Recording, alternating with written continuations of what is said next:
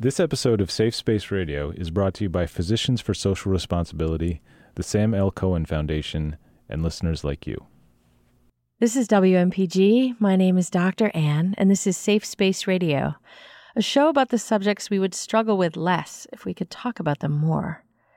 Today is the fourth show in our series about what is still hard for white people to get about racism. Today I'll be continuing my conversation with Peggy McIntosh. Last week, she talked about how she came to write her famous essay, White Privilege Unpacking the Invisible Knapsack. Peggy spoke about how hard it was for her conscious mind to identify the advantages that she had in her daily life over her colleagues of color at Wellesley, where she worked. But then she was able to generate a long list of these advantages because they started coming to her one by one in her sleep. I found this so fascinating because there's something about white privilege that can be so hard to get a hold of and harder still to talk about. It's partly because white people have so little practice talking about it, are so rarely asked to even think about it. Our advantages are so taken for granted, they become invisible. And today's de facto segregation means that many white people have no idea what life is like for people of color. In fact, a recent study shows that three quarters of whites don't have any non white friends. I also think it's partly because the whole thing is so uncomfortable, so painful. If we let ourselves know how deeply racist concepts are woven into our thinking, as a psychiatrist, I think the hardest thing for we humans to do is to sit and bear our own pain. We'll do almost anything we can to avoid feeling it. There's so much about racism that is painful, so it makes sense to me that if white people can, we avoid going there. But here's the thing that choice, the default path for so many of us, comes at a very high price. Not only for people of color who suffer with the daily insults and injustices and violence associated with racism, but also for white people who can feel afraid, defensive, guilty, and ashamed when we know that we've lacked the courage to deal with this issue. So that's why I wanted to interview Peggy McIntosh. Her articles are, in a sense, a roadmap for those who are trying to understand what white privilege means and what it means to try and work against a system that perpetuates it. Here's part two of our conversation. So I want to ask about where where this process can get stuck for some people because it's clear, eh, you know, listening to the radio and reading the paper that that many people reject some of these ideas about white privilege and i know that you have kind of created a, almost like a developmental five step process for where kind of white people evolve in relationship to these ideas and i wondered if you could walk me through that well a very natural place to have been educated is in what i call phase one which is a kind of territory where just a few great people are featured and spotlighted. And the curriculum is all about laws and wars and winners. And um, it's all white. It's all white and male, but one doesn't notice that when one is in that curriculum. And that's what I studied in college and in school. Then the next phase is you begin to think, well, maybe some people were missed in that account of who should sit on the pinnacles. Maybe there are some extraordinary others with a capital O. And then you begin to say, well, maybe maybe Alice Walker or maybe Maya Angelou or maybe Frederick Douglass should be allowed in to the picture of the winners because look what they did for us. W.E.B. Du Bois is another case in point, or Katherine Anne Porter, let's say. So in phase two, you begin to think, well, I really do know what excellence is, but occasionally people who are outsiders can make it up to the mountaintops. And um, they have to be a fighter to do that, but they might. Now, in phase three, you ask, who made this whole structure of so little room at the so called top for just a few people, most of whom look alike? And um, and and so much space at the bottom for the rest of us who are construed as losers. Who invented this whole pyramidal system, the system of pyramids of learning? And uh, in phase three, you begin to get mad and you say it was a matter of unfairness. Now you can study things like sexism and racism and homophobia and classism and nationalism and militarism and regionalism and so on. The problem with phase three is all the stories end up sounding too much alike, I think. They're the oppressors and the oppressed, the victimizers and the victims. Win, lose, yes, no, right, wrong. It's too simple. We all have our stories. All the stories count. None of us is only a winner. None of us is only a loser. And that is the territory below phase three. I call it phase four. It's the curriculum of experience. And when we tell our stories of our experiences, we will see that all of us had a combination, I believe, of unearned advantage and unearned disadvantage. So, advantage can be born being born to the sex of child that your parents wanted. Advantage can be the kind of hair you have and the kind of body type you have. Advantage can be your first language, whatever it was, the reputation of your the parents that your parents had in their community. You can be born into being lighter skinned as against darker skinned. You can be born into having more money than many. You can be born above the line, but everybody is born below the line as well. And I, um, I like to help people balance their views of what has set them back and made life difficult for them with what has put them ahead. Now, if they haven't left an all white community in Maine, they may not be have a sense of having been given the benefit of the doubt by the wider society. In fact, they may chiefly resent whatever gets projected onto their communities, rural, rural, mostly white communities. But in general, once you start to travel out into the world, you get to see the mix of grief and happiness in most of us and the and at the same time the fact that not all have had equal chances in choosing the life they will live. So peggy i can imagine someone saying but wait what about a, a wealthy white man? How does he know about disadvantage? Well, men are very disadvantaged in many key ways. One of the ways is being taught boys don't cry. This is a horrible teaching. First of all, it's a lie. Usually the boy is crying or about to cry when he's told boys don't. But on the other hand, he's been told, You're a boy, good for you, attaboy. This is very confusing. It is very psychologically destructive to men to be taught through Boys Don't Cry to pretend that you are tougher than you actually feel. You, as a psychiatrist, know this. I, I think it's it makes for wreckage in many male uh, psyches. I think it, it's very hard for many 50 year old men to cry. We women are allowed to cry, but there are a number of other things that are so acute for the men that I see and work with. If you're very tall, the teachers tend to expect a great deal of you. This can be fine or it can be a burden.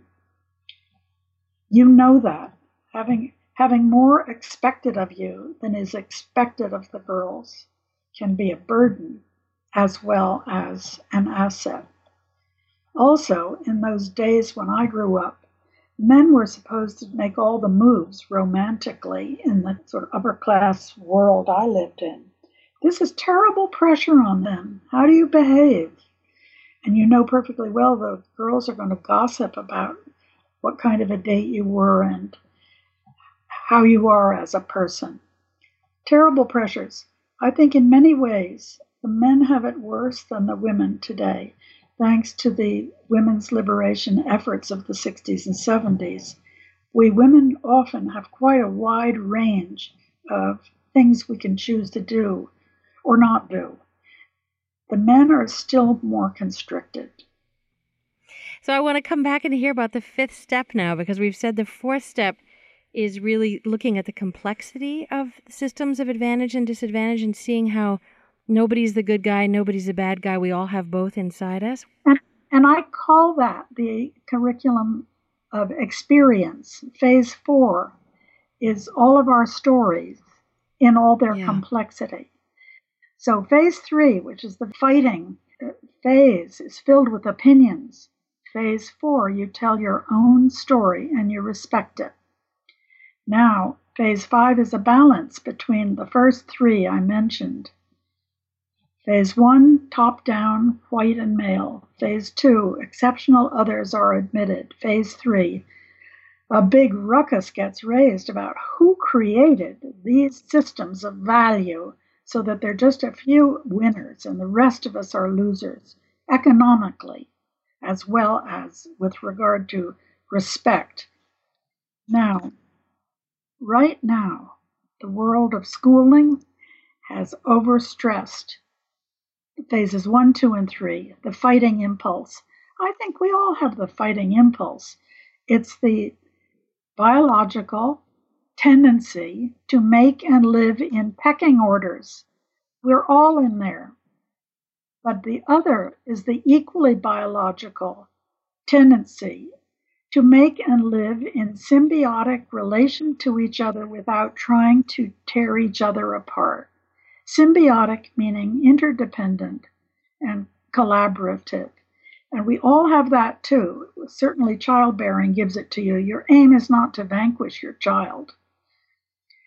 Family care has at its heart living in symbiotic relationships so that we all survive. And that's the lateral part of us that's equally biological. It was a big mistake to project the winning and losing thing onto white men and the caretaking thing onto the rest of us, um, the phase four thing onto the rest of us. Those projections were a big mistake. We all have it in us to live in pecking orders and to live in lateral relationship with other beings without trying to destroy them. So phase 5 is holding these two things in balance, holding holding both ways of interacting in balance and not not overvaluing one over the other, is that what you're saying? Yes. Uh-huh. And and how does that translate so so in terms of someone's kind of racial awareness like for me as a white person coming to understand my own whiteness if I'm at stage five or working my way there, how would that express itself? Like, what does that mean really concretely to hold these two systems in balance the way you say? You must respect your own white experience. Your white experience, you mustn't be blamed, guilty, or ashamed if you came up in a white community. Mm. At the same time, you need to widen your mind realize that your experience isn't the only experience out there, that others have had it quite differently from you, and that you have a lot to learn from them. In the same way that women have a lot that men can learn from us, because we were asked to take care of having and bringing along the human race. And the same is true with regard to race people of color have been my major teachers. Right. So, so I'm hearing, in a way, the balance you're describing is actually one of of deeply respecting your the complexity of your own story, yes, while deeply respecting the stories of, of people who's who are very different from you. Exactly. I love that because I think so often it can feel like um, the way to be less racist as a white person is to is to not respect my own story as a white person or to to to feel ashamed of it or to put it down and um, so it feels very it feels very wonderful listening to you to think about really holding respect for self and other is is how I hear yes, it. That's right. And so many it's sad when a, a white woman gets into a group that makes her feel she has no culture, all the culture is held by people of color. This is nonsense. We white people have huge amount of culture. We just weren't raised to see that it was ethno specific, ethno particular, ethno, even ethno peculiar. um, right. We thought it was the norm.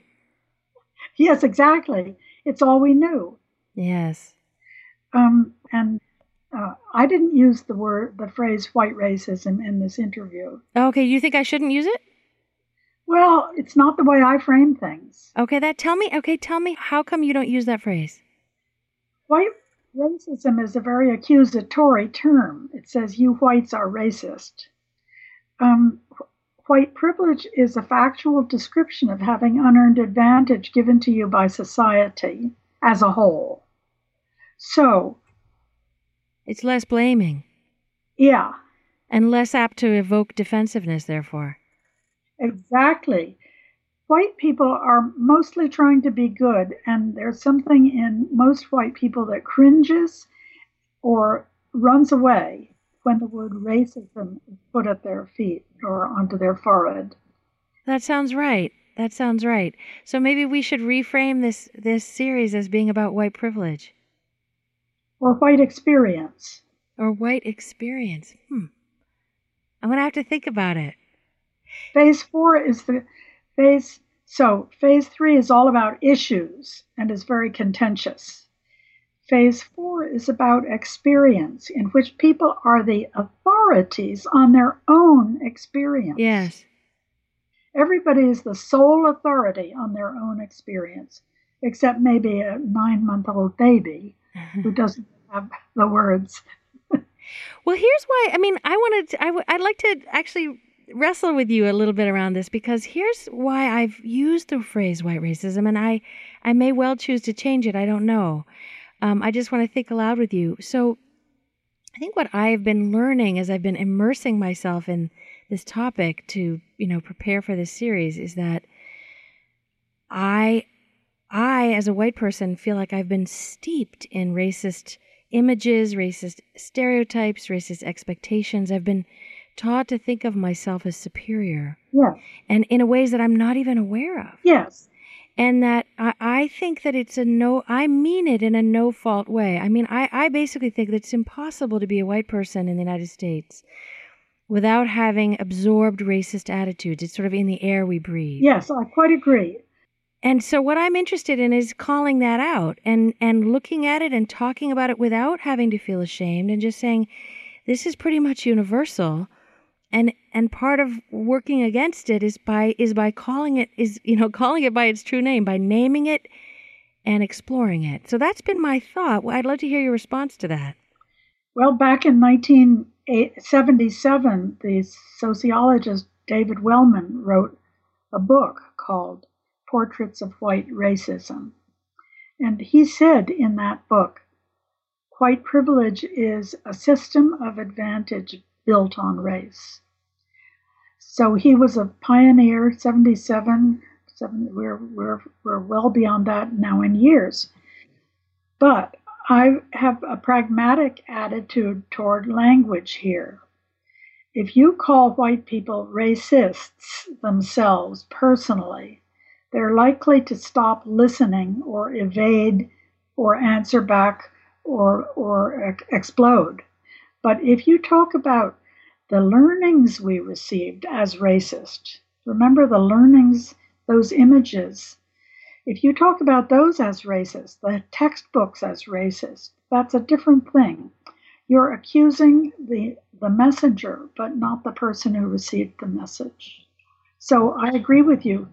I agree with you that we are um, surrounded by imagery and teaching and assumption, and we're filled with assumptions that make us act in ways that are very hard for people of color to stomach. And the same is true for the way we are taught, used to be taught anyway, about gays and lesbians, about people from other countries. Many of us were taught deep anti Semitism. You can be filled with garbage, but not have it touch to your very soul. There's usually a child in the room who understands that they're basically good at heart. And I think people are basically good at heart. We didn't ask for this stuff to be given to us. So if you read a textbook that has only laws and wars and men in it, that doesn't make you a sexist.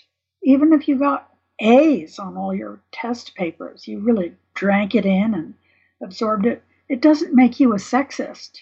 The book was sexist. The culture is sexist. And then, if we resist it, it's not that we're ever free of it. It'll always be our hard drive.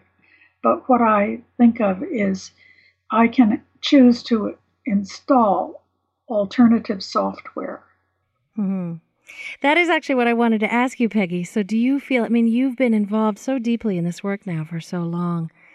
Do you feel like even now, sometimes, some of those learnings, you know, some of that garbage that was put into you through your education and socialization is still there for you? Some of that kind of sense of superiority? Do you still find it in yourself? Of course. That's the hard drive. I'll never be rid of it. Yeah. But I can choose to install alternative software thanks to partly the tutelage of men and women of color who have been my major teachers. So just when I get am most impatient, just when I'm most impatient, I'm likely to rethink. I remember once I was very impatient when 17 women, white women in a row, apologized as we took the microphone at a conference. And we started with apologies, apologies like I have just one thing to say, and I don't know what I'm talking about, but here goes. Or you may not agree with this, but. And at first I was angry. This is my hard drive.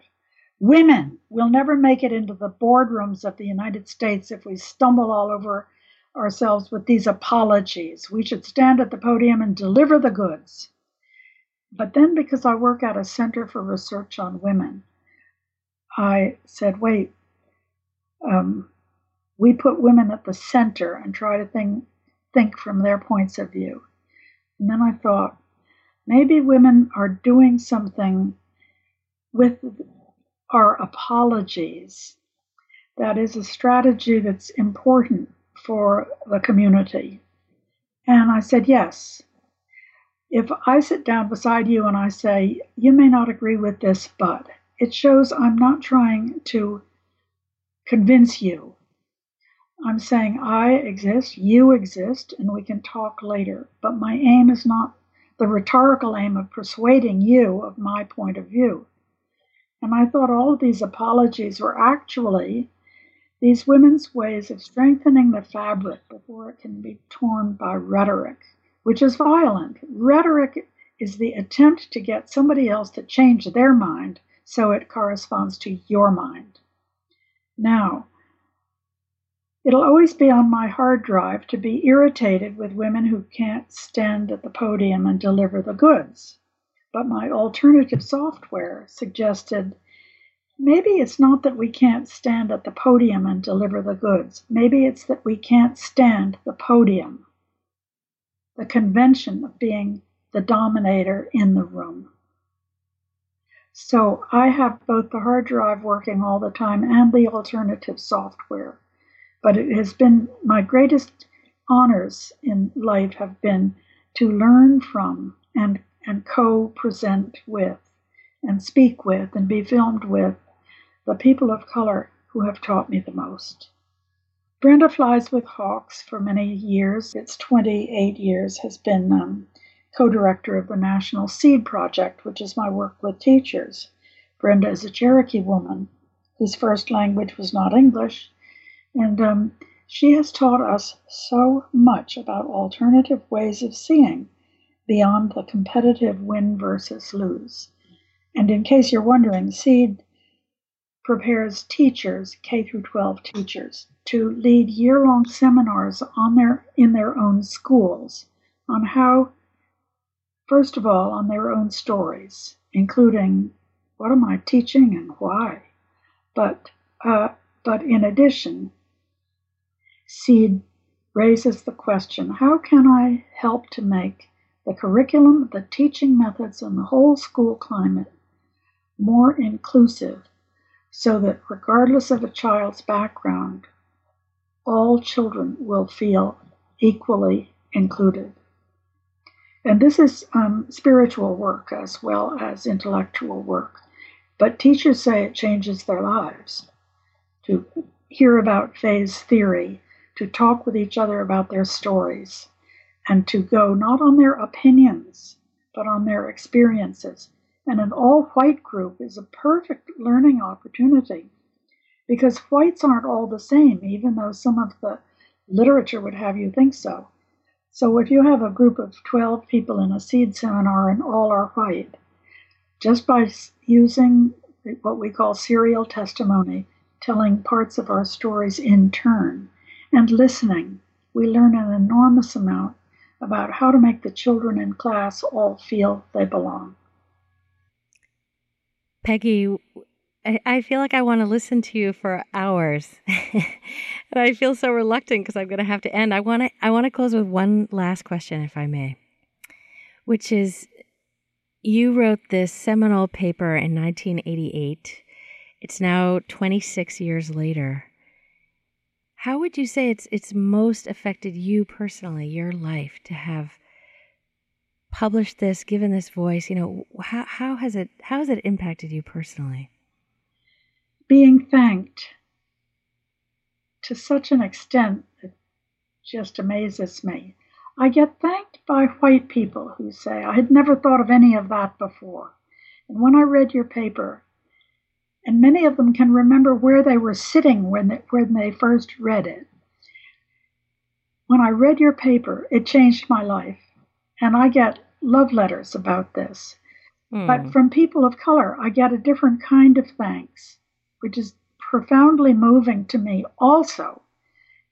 And the main message is thank you for making me know I'm not crazy. I knew there was something out there that was working against me as a person of color.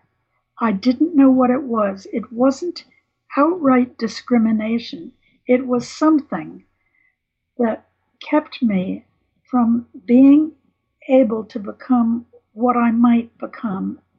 Your paper put words to it and helped me not to feel crazy anymore. So I get a whole lot of hugs, figurative and literary, literary and, and physical. And it is amazing to me that in writing this thing, I felt I should, that I was scared of in writing this thing that made me look less than self sufficient and less than dominant. Um, I received so much love. Peggy, I want to thank you myself. I remember exactly where I was when I read this your essay, which was in medical school, preparing to teach a class based on it, and um, you have opened my eyes so much uh, and named things I wasn't aware of at all, and I'm grateful to you as well. Um, I want to I want to know if someone wants to access. You know, we I, we looked online to try to find a link to your essay, and there's so many different links to it. What is the way that you most prefer for someone to to read it if they want to find it? I've written six essays on on privilege systems. I'd love it if people would email me, and I'll send them all six and respond to anything they want to say. That sounds great. What's your email address, Peggy? M that's for Margaret. And then MC, I-N, T-O-S-H, at wellesley.edu. And Wellesley has three L's and three E's, W-E-L-L-E-S-L-E-Y. Peggy McIntosh, thank you so much for being my guest on Safe Space Radio. I thank you very much, and thank you for keeping it a safe space for the people in Maine who are listening to you because you make it your questions, which did not put me on the defensive or make me prove anything, are a beautiful portal into safe space. Thank you. If you did not get a chance to listen to this whole interview and you'd like to, or you'd like to email the link to a friend, please go to our website, which is at safespaceradio.com. There you can subscribe to get a weekly email to that week's show. You can also download the show to your phone if you want to listen to it for your commute. You can send us a comment. We would love to get your feedback. And you can also like us on Facebook or listen to us through iTunes. My thanks today to Gabe Graben for producing the show and Jim Russell for being our consultant. Coming up next is Speak Freely.